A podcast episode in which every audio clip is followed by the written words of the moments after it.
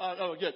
Excited to be with y'all. Um, it's just, uh, I love coming here. I love being out here with you folks. I love spending camp. A couple weeks ago, I slept for a week, um, and then ready to go again. Excited just to see some familiar faces from camp, and, and just had a great time with that. But this morning, um, so I, I confessed this to the group as I was as I was checking the mic. I wrote like the best structured sermon I've ever written for today. My seminary professor would have been all about it. He would have loved to hit all of the three points. And God woke me up this morning and said, Hey, I want to go a different direction. And so, uh, bear with me. Here we go. Um, but I just wanted to start with a word of confession on my part. I've been in for probably the last three or four months this really constant state of spiritual frustration. I don't know if y'all felt that. I don't know if it's something that's just me personally. I don't know if it's something over the church as a whole. I don't know. Probably just me. Um, because it's just conversation after conversation, especially with students, has been one of just kind of, uh, I'm not sure about this thing. And so I started asking questions. And I asked one of my friends, I'm from Kentucky originally, and I was home a few months ago visiting my parents, and I asked one of these guys I grew up going to church with, I said, So just tell me this. Tell me why you believe what you believe. And he goes, Oh, it's easy. It just makes sense. Said, he said, Yeah. I said, I said Go, you gotta, you gotta give me more than that. Just makes sense. He said, Yeah. He said, It's just logical. It's rational. Everything just lines up. It makes absolute perfect sense. And I had two, what I wish I would have said was different than what I said. I was like, oh, yeah, yeah, I get it. I get it. That makes sense. And then I walked away. I got a little distance. I said, wait a second. None of this makes sense. He actually said to me, he said, the thing I love about Christianity over other religions, it doesn't have any of that super, supernatural stuff involved in it. I said, what? What? Like, our God became a man, born of a virgin, right? It's pretty supernatural. He walked on water. He made they multiplied food. He raised people from the dead. He exorcised demons. He healed people whenever he wanted to. He died and rose again and then gave his spirit to people to do even greater things than he, right? It's like, that's, none of this makes sense. This answer doesn't work for me. But I came to this realization as I was praying about it, and I feel like the Lord said this specifically about the overall church. It may, hopefully it's different here. But I feel like what the Lord said to me is that the good news has become old news that the good news of the gospel has become old news. We've rationalized it so much that we got to this place where we said, Jesus loves me, and we sing that song to our kids, and we know that to be true, and it's penetrated every part of our brain, but it's been disconnected somewhat from our heart. That the good news has become so familiar, it's lost its shock and awe of the fact that a God became a man and then died for us. We've heard it so many times, we've said it so many times, it's kind of lost the value for a lot of us. And this morning, if we do nothing else this morning, what I would like to do is just to walk you through this place where I'm going through right now, the struggle that I'm having personally of intimacy with God. This deep relationship with the Father. Steve asked me to speak on hearing God's voice, and I want to honor that and honor His authority, and we'll talk about that. But really, the deeper part we want to go into this morning is what it looks like, or why it why it's something we look look at to be intimate with the Father. So if it's okay, I'm going to pray, and then we'll move into this passage. If you have your Bibles, you can flip over to Ephesians 3, 14 through 21. But I'm going to pray for us. Father, I confess that there are times in my life where the old, the good news become old news. And I pray that you'd forgive me of that, Lord. God, I pray that this morning you'll use a broken vessel to speak your truth. I pray, Lord, that you'll bind us closer. I pray, Lord, that we'll see what it is to be intimate, that we'll understand what it means to have the fullness of you. So, Lord, I pray for each one that they would hear what they need to hear that they would connect the way they need to connect this morning, and that we wouldn't be any distraction or anything in our minds that would distract us, distract our hearts from your heart, Lord. We thank you and we love you. Amen. So this passage, it's a familiar passage, right? Y'all know, every, we've heard this passage probably a hundred times of the, the height, the width, the depth of God's love for us. Um, you may have heard John Stott. You know who that guy is, who was? He says this passage is Paul's Paul's prayer here is like a staircase where Paul is calling God's people higher. That's what we want to do this morning. So I'm going to read this in Ephesians and we'll go for there. It says this, For this reason I kneel before the Father, from whom every family in heaven and earth derives its name. I pray that out of glorious riches he may strengthen you with power through his Spirit in your inner being so that Christ may dwell in your hearts through faith. And I pray that you, being rooted and established in love, may have power, together with all the Lord's holy people, to grasp how wide and long and high and deep is the love of Christ. And to know this love that surpasses knowledge, that you may be filled to the measure of all the fullness of God. So, like John Stott was saying, it's this call higher. There's an intensity in Paul's prayer that if, you, if we're not careful, we can miss. So he says, I, I bow my knee to pray. And if you know about Jewish prayer habits, Jewish people pray standing up. I've recently watched The Chosen with my boys, and they wanted to. I have four sons, and they want to know why are these guys standing up and rocking as they're talking out loud. It's like, well, this is like the, that's how the Pharisees pray. Paul, being a Pharisee, would have been familiar with prayer this way, but in this case, there's an emphasis he hits his knees to intercede on our behalf. It makes us think back to Jesus in the garden where he hits his knees and he asks the Father, not your will, but my, not my will, but your will be done. Or when Stephen's before the Sanhedrin and he's about to get stoned and he goes to his knees and he says, I see the Son of Man at the right hand of the Father. There's a level of intensity that comes in Jewish culture when one hits their knees and they bow to pray in that way. And so this is, for all of us to understand, this is a big deal Paul's praying. And he prays for three specific things. First is the strength. He wants us to have the strength to understand God's love. And, and he recognizes that the only way to do that is to be completely filled with the Holy Spirit. To be completely indwelt with the Holy Spirit. When we become believers, we, are, we get that. But I think one of our issues, at least my issue, let me say it that way. I don't want to speak for you. One of my issues is a lot of times I start looking around and comparing what God's given me to what God's given somebody else. I get the same Holy Spirit as everybody else, but I think I personally recognize the Holy Spirit in degrees in my life in areas and sections. I get a little bit and I'm like, well, he's got more than me. That's not true. He recognizes more than I recognize. We get the same Holy Spirit. We're all filled with the same Spirit. But it's like this story, and y'all may have heard this before, this anecdote about what it looks like to be filled with the Spirit. There's this man, and Jesus comes and knocks on his door, and the man invites him in and says, Yeah, I want you to stay here. Please come and stay. You can have the master bedroom. Just stay in the master bedroom. It's all yours. It's all clean. It's nice. It's the best room in the house. You have that room. A little later, Satan knocks on the door and comes in the house and beats the man up. Jesus, he goes into Jesus' room and knocks on the door and says, Lord, where were you? He's like, Well, you told me to stay in the room.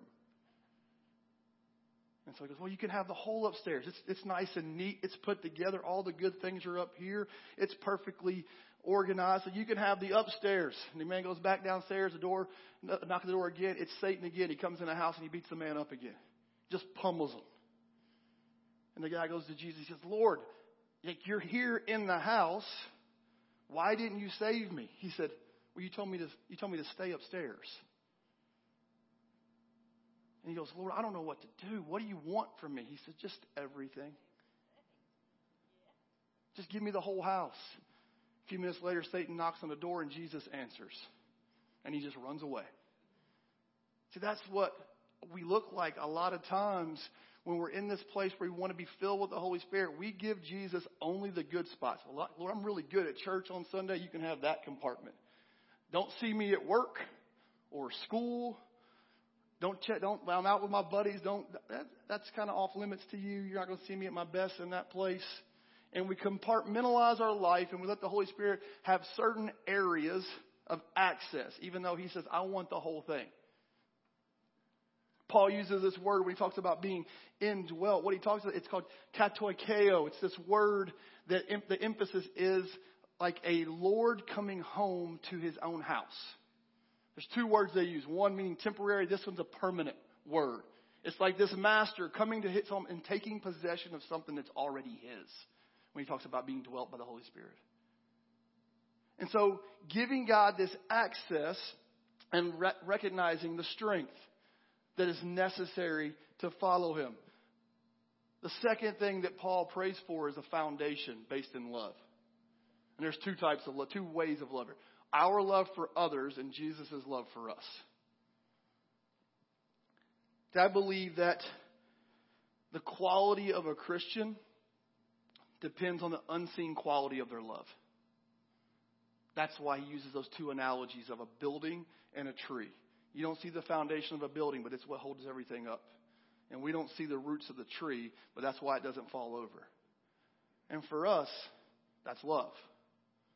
This unseen quality of our love is what connects us to, the, to our neighbors, to the people around us, that we can walk around in a place being unoffendable. Confession. I got offended this week in the worst way possible.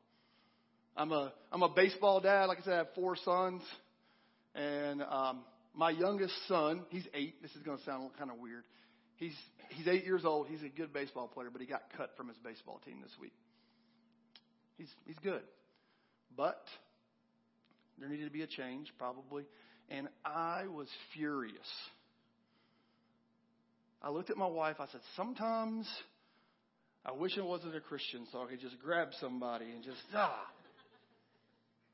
And she said, Well, maybe don't respond that way. And then I went and had to pray, and it didn't. It wasn't like I went and prayed, and God said, "Yeah." And I woke up, and I was like, I called the guy, said, "Hey, man, I love you. I forgive." Didn't do any of that stuff. I struggled and I wrestled with loving this man because I felt like he wronged somebody I loved.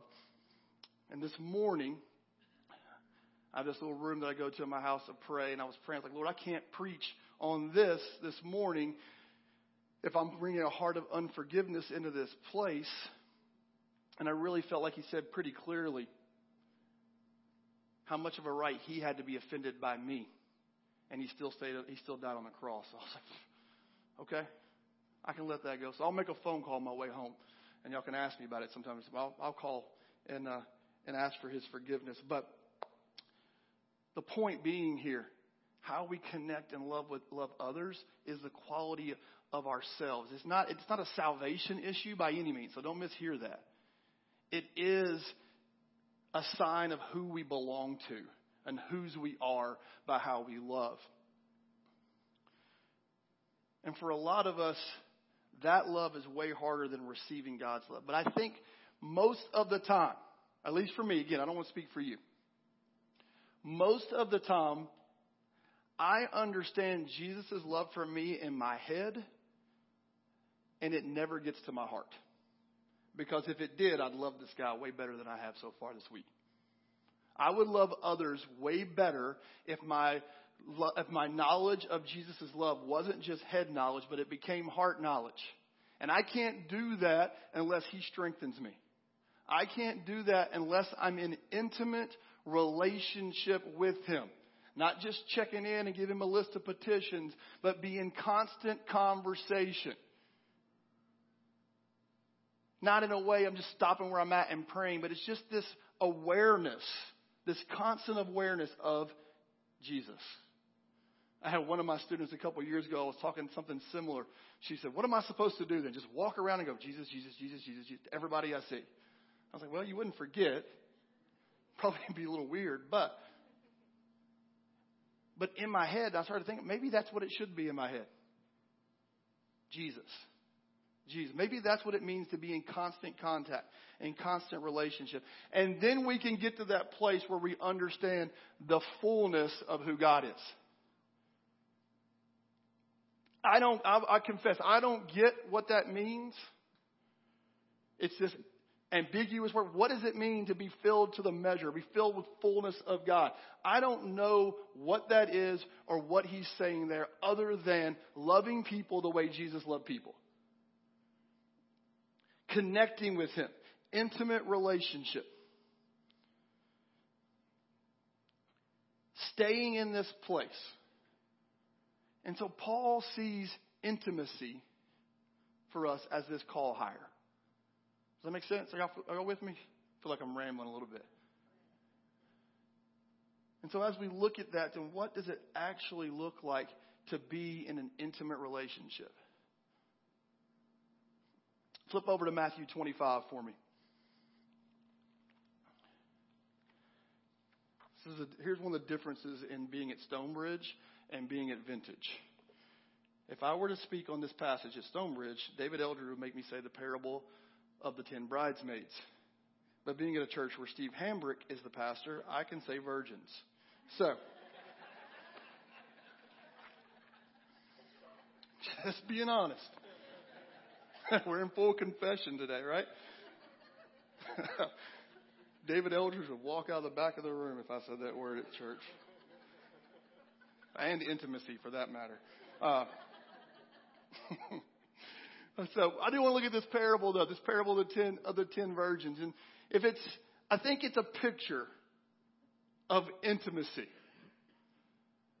And if you know anything about Jewish weddings, there's three stages to Jewish weddings. There's a betrothal, an engagement, and then the marriage ceremony. And the context or the setting for this particular uh, parable is We've made it through the first two stages. We're getting ready for the wedding feast. The bride is at her house. The bridegroom is at his house. And he's going to come and get her and take her to the wedding banquet at his own home. That's the, that's the, that's the setting. Okay? It says, At that time, the kingdom of heaven will be like ten virgins who, look, who took their lamps and went out to meet the bridegroom. Five of them foolish and five were wise. The foolish ones took their lamps but did not take any oil with them. The wise ones, however, took oil in jars along with their lamps.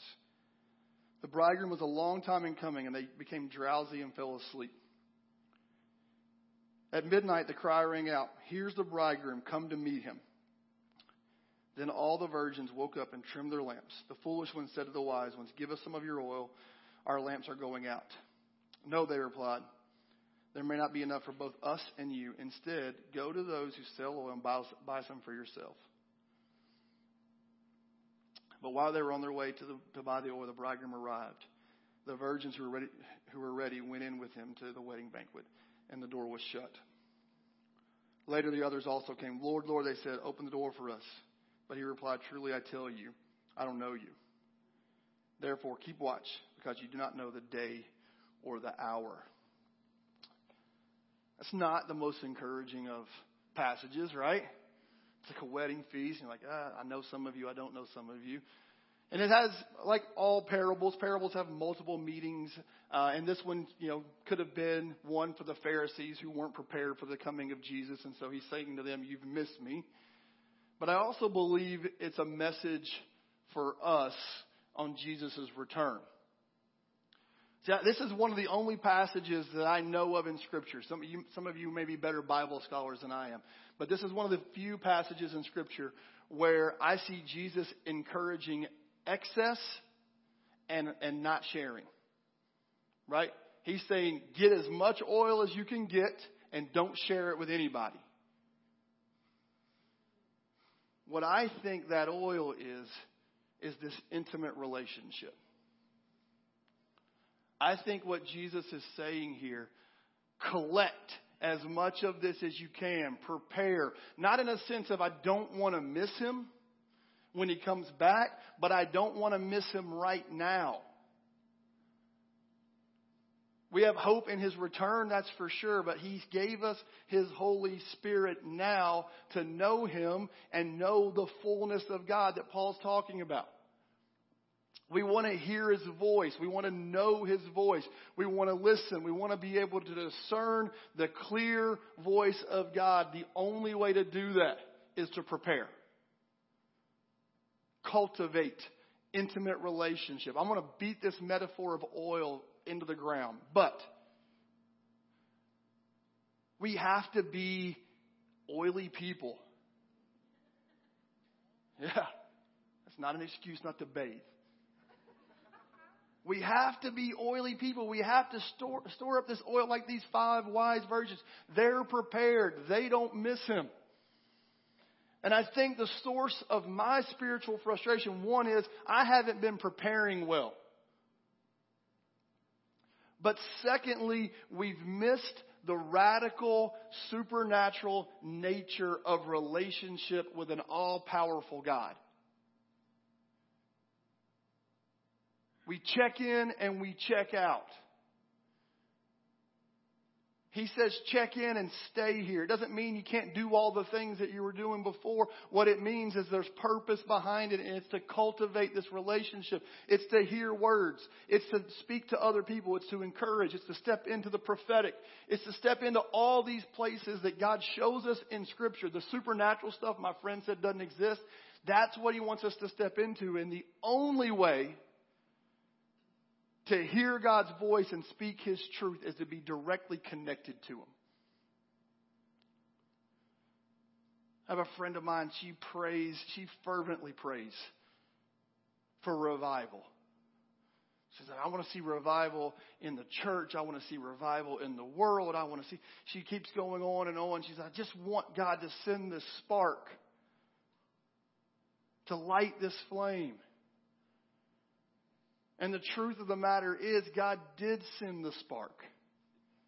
That's the Holy Spirit. The problem is, we aren't flammable. When you're oily, you're flammable. And just a little spark spreads like wildfire.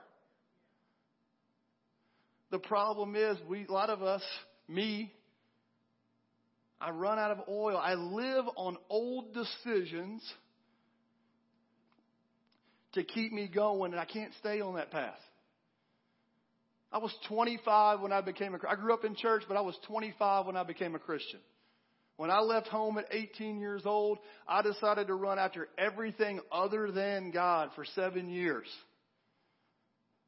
And I remember on November 20th, 2004, I was sitting in my apartment, and I don't know how any other way to describe it other than Jesus walked in the room and said, This is where your ways led you. Why don't you try my way? And I hopped up and said, All right, I'm going to follow Jesus.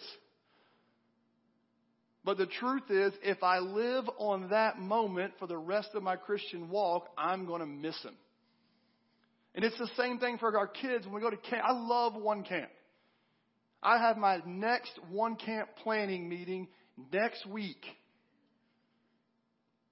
I love it. It's transformational. It's awesome. But the truth is, if our children live on that one moment every year, they're going to run dry.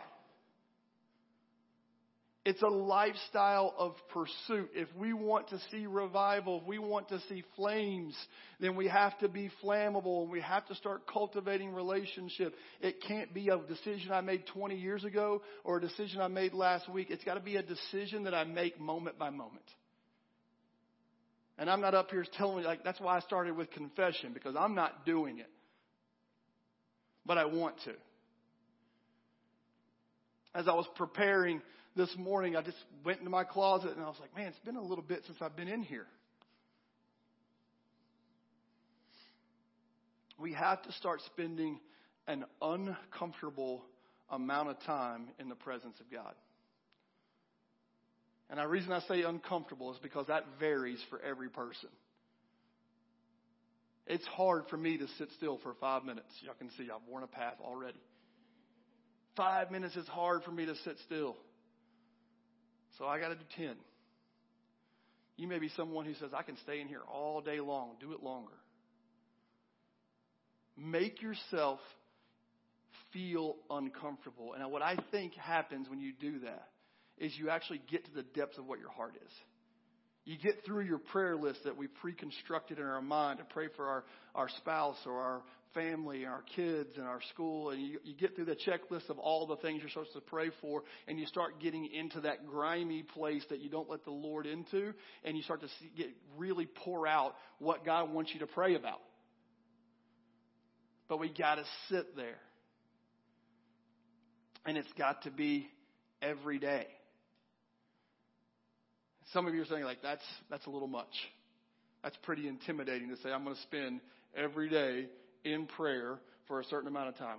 If you're not doing it at all, start with one day. You don't, you don't start out running a marathon when you start running a marathon. You got to run that first mile.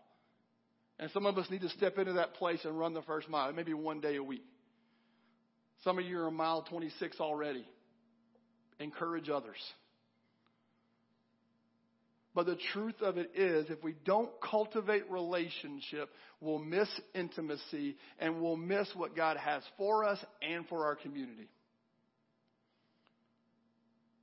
I pray, I'm pretty, I'm pretty, I pray specifically often for the youth everywhere. Vintage included. Going into camp, y'all's youth group, my youth group, the youth group, all the network churches. Teenagers are my people. I taught high school for 14 years before I went into ministry. Teenagers are my people because I think, sorry, I think they are the people who get it. Some of us, me, I grew up in church like, you want to do Bible drills? Well, they have to call them sword drills. Like, I'll stand up here and we'll race all day long. But it wasn't my heart. I was indoctrinated to win. And we have, some of us who grew up in church, we have so much baggage that we're carrying along with us because we have hurt and offense in our hearts. And what the Lord says this morning, I think, what He wants us to hear this morning is He's breaking that off of us through intimate relationship and this acknowledgement of the supernatural nature of our faith. The good news is not old news. The good news is transformational news. It is changing. If we have an encounter with Jesus and then we go back to what we were before, I, I may get in trouble for this. I don't think it's an encounter. Because when we meet Jesus, face to face, we can't help but be changed and desire more and more of who He is and what He has for all of us. We live a life that's unoffendable. We're quick to forgive. We're quick to acknowledge our faults and confess our issues to other people. We bring things that are in darkness into light, and He gets full access to our entire heart. And this morning, I think what the Lord wants us to hear, at least He wants me to hear, is that all He wants is all of me. That's it. We make this thing way too complicated sometimes. Intimacy means trust. We trust that He has what's good for us. And when we trust Him, we hear Him. We discern His voice. We discern the calling on our lives. I was having this conversation with one of my students, and we were walking through this passage, and he was like, I don't get this part here where the demon says, I know who you are. Right? He's, I can't remember the exact passage, but Jesus is talking to this man who's possessed, and the demon says, I know who you are. You're the Son of the Most High. And Jesus quiet, makes him be quiet and cast him out. And he's like, Explain to me how the demon can believe and not be changed. It's a great question from a teenager. I said, Time out. Let me go do some studying and we'll get back next week. Wasn't prepared. It's like the most significant question he's ever. Usually it's like, why is the Bible, why is your Bible brown? Um, but he came to me with this question. Like, why is the de- why does this demon know who Jesus is and why doesn't he believe? And so I, I, I said, I don't, I, I got to do some work on that one and looked it up and read. And, and one of the, the things that I realized is, is a lot of times modern believers, just, just with our language, right? We've, belief has become faith in our language, but it's not true in action. The, the demons do believe Jesus is the Son of God, but they don't trust him. They don't have faith in his saving power. And for us, as followers of Jesus, I started changing my terminology. I'm a follower of Jesus. I trust that He's going to lead me where He needs me to go. And I want to encourage you this morning that the first thing before you can follow Him and trust Him, you have to know Him. Yes, the Bible is a great source of knowing Him, but it's not the only source. This teaches us about Him. Prayer teaches us to know Him. We know His heart. We know who He is. This helps us discern what He's saying to us. This is our plumb line. If, we're listening to the Lord and we hear anything that contradicts this, that's not the Lord. But as we're listening to the Lord and it, He affirms and confirms what is in Scripture in our lives, then we can know that it's Him and we know that His voice is speaking to us and we respond accordingly. Does that make sense? So I want you to do something for me real quick. If y'all would stand up. I'm going to invite the band to come back up here. And we're going to head to this time of ministry. Go and close your eyes for a minute.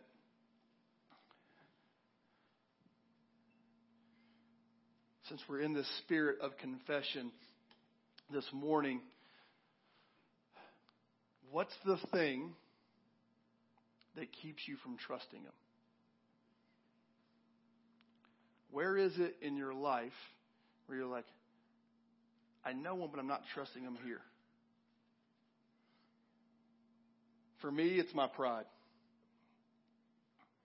I know that for sure. Sometimes I think I know better than him. It's subconscious.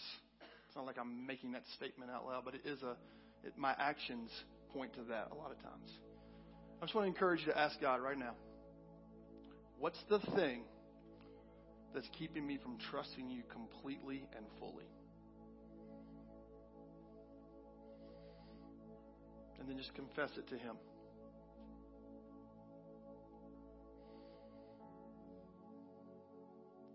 There's going to be ministry teams up here at the front. And if you feel comfortable, I would encourage you to confess that to them this morning and pray for them to break that off of you. Whatever it is, whatever that distraction is, just ask them, say, This is my thing. Can you pray that it's no longer my thing? There's communion here as well, and it's available every week. But I would encourage you, if you come to the communion table this morning, this is a sign of the good news. Lay down whatever it is that prevents you from trusting Him at that table and pick up this this body and this blood this morning. We all have things. Open your entire heart to Him this morning. Let Him have all of it. and come together as a community of, of followers and pray for one another this morning. There's nothing more powerful than interceding on the behalf of somebody else who feels like they're not worthy and deserving of what God has for them. And I just want to break off that lie this morning. You're worthy because He says so. So, Jesus, we do come this morning asking for revelation first. Reveal in us, Lord, what's causing us to not come to that higher place. Reveal to us what's blocking that intimate relationship with you, Lord. Help us confess it and break that off of us. Lord, we ask that we would leave that here today, that you would take that from us one more time. Many times as it takes, actually. And Lord, I pray that you would captivate our hearts that you would create in us a desire for intimate relationship. That you'd speak and we'd hear. That you'd lead and we would follow. That you would call and we would respond this morning, Lord.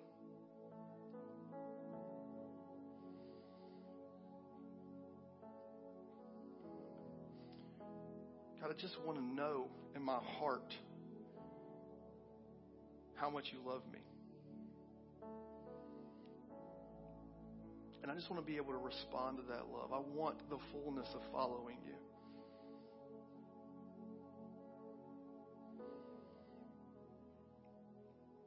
Holy Spirit, come and fill us up again, that we be filled to the measure. Love you. Amen. Now respond as the Lord leads you.